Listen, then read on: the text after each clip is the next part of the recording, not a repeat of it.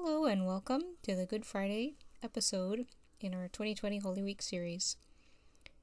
So, continuing with our series, I will discuss the significance of Jesus' death without trying to make it into some kind of metaphysical transaction or really talking about it in any other way than it's just very simple and that can relate directly to current world events that are affecting us all right now. So, Good Friday is when we remember Jesus' death. And the fact that Jesus was killed, and not just killed, but tortured horribly, and publicly executed, in fact, that meant that his followers were confronted with evil in the most direct and immediate way. Now, as human beings, we all try very hard to avoid evil. When I say evil, I just mean anything bad. So we expend a lot of energy hedging against bad things happening. We try to tell ourselves that if we do this or that, then we'll be safe. And I've been thinking of this recently because of the COVID 19 pandemic. And actually, in my next series, I plan to talk about the pandemic and Elizabeth Kubler Ross's five stages of grief. I've been seeing so much of three of those stages in particular in people's response to the pandemic, those being denial, anger, and bargaining. And all three of those are ways that we try to avoid feeling the pain of loss. And everyone does this. We all do it to some extent, and we probably do it any time that we experience loss, not just major things, but even small things as well. And no matter how much we try to avoid it, reality does have a tendency to confront us with evil in the end. This is a good thing. Because evil is part of reality, and we'll never be happy avoiding reality. Jesus' death demonstrates that this is what life is really like it's risky and chaotic and senseless. This is what spirituality really means. It's not just going off and being peaceful and content on a mountaintop, it's doing the tough job that needs to be done. And when great teachers like Jesus arise, not only do they go largely unappreciated by both the authorities and the masses, but either or both of these groups can even turn on them and kill them. And that's messed up but that is reality. The world is what it is. It's not what we wish it was. And in the midst of the world's injustice and chaos, God keeps giving. Love continues to serve. The kindest and the most dedicated people still show up and do what they need to do, despite the risks. That's what Jesus did. And today, that's what countless people are doing in hospitals all around the world. They're working under stressful conditions and they are risking their lives. And there are, too, also people working in all kinds of essential jobs, taking risks as well. And all these, like Jesus, for whatever reason, whether they're doing it out of a sense of calling or whether they're doing it just because they have to financially regardless of that, they are doing the most important work, which in this case is also the riskiest work. In John 15, verse 13, Jesus says, There is no greater love than this, to lay down one's life for one's friends. And this is what the sacrifice of Jesus' life means that he risked everything to serve those whom he cared about. Now, those of us who are not called to serve at the front lines in responding to the COVID 19 pandemic right now can certainly be grateful for those who do, and we can do our best to support them. And at the same time, we can think about how we may be called to step up to the plate as well. Especially because we're only at the very beginning of this crisis, and so much of the fallout from this will be economic and we can guess that there are going to be a lot of people suffering, a lot of people in need. So now is the time to be confronting the reality of how very bad things are and considering what we need to be doing. So you can ask yourself what is the most important job that you might be called to do in the months ahead?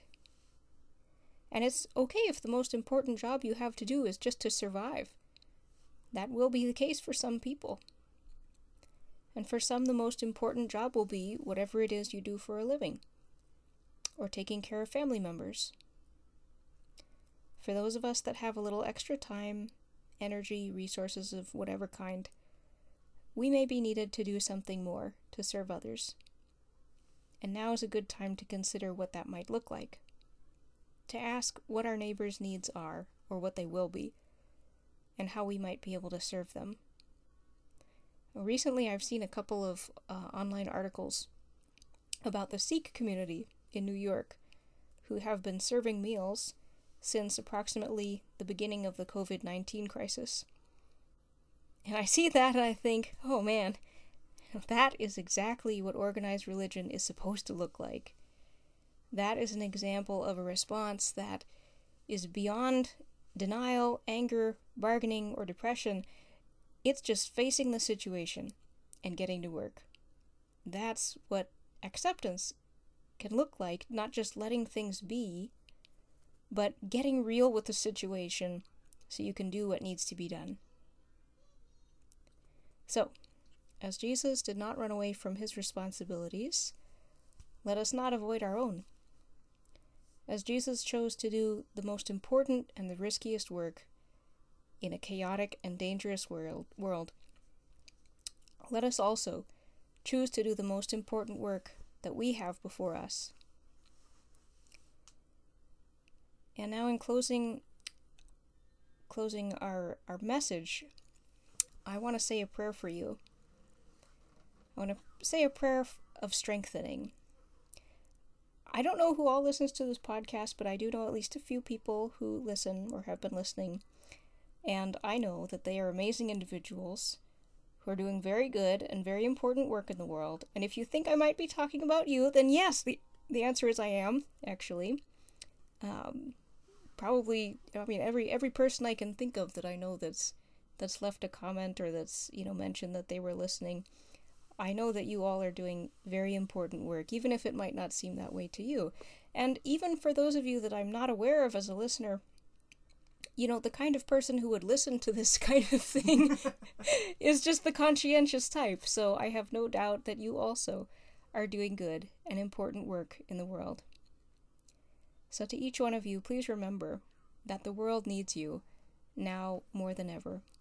It really does. It needs your perseverance, it needs your kindness, your insight, and wisdom. The world needs you showing up every day, just doing what you need to do. So thank you for doing that. And now I invite you to take some deep breaths with me.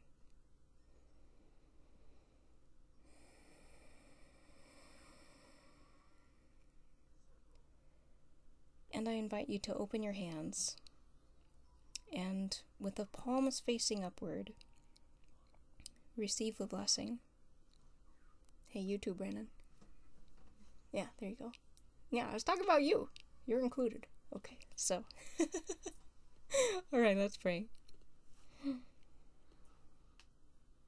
Dear God, I ask for your blessing upon each person that is listening and hearing these words.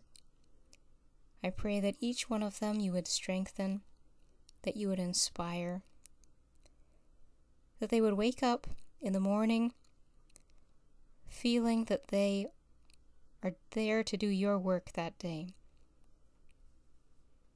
Feeling that you are with them, that they have a purpose, that they're serving a greater mission in life.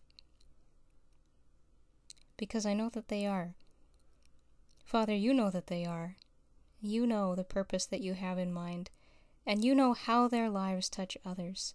You know how others are supported by them, even in ways that they may not see themselves.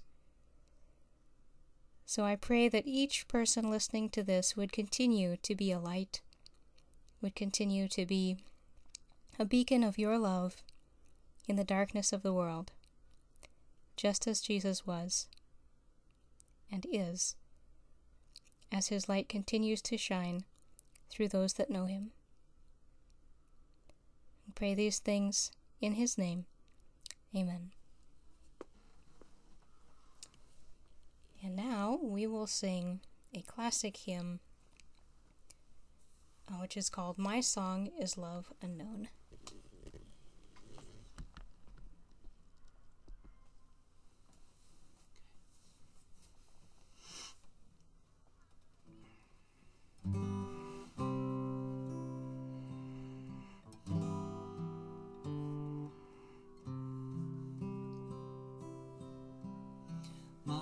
Song is love unknown. My Savior's love to me, love to the loveless, shown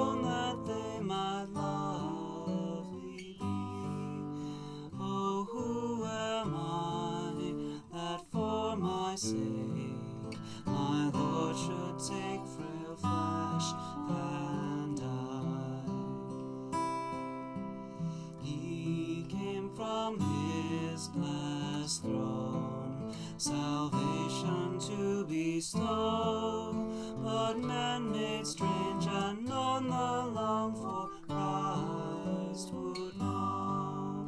But oh, my friend, my friend indeed, who at my need his life did spend.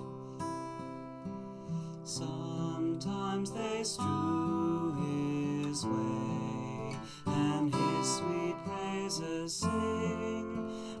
resounding all the day hosannas to their King.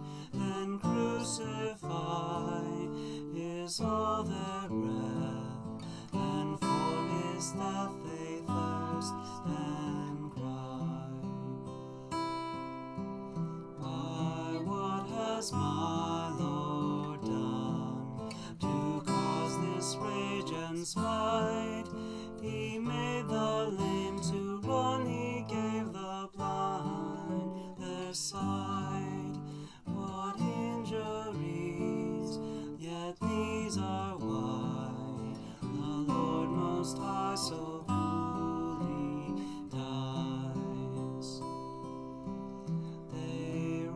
And needs will have. My dear Lord made a way. A murderer, they save the Prince of Life. They slay, yet cheerfully to suffering owes that he his foes from thence might free. Here might I stay sing no story so divine. Never was love, dear King, never was grief like mine. This is my friend, in whose sweet praise I all my days would gladly spend.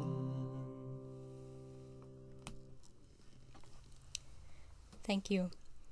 All right, before we sign off, I just want to let you know that we're going to take a break tomorrow, Holy Saturday, and then we will resume with the final episode on Sunday, Easter Sunday.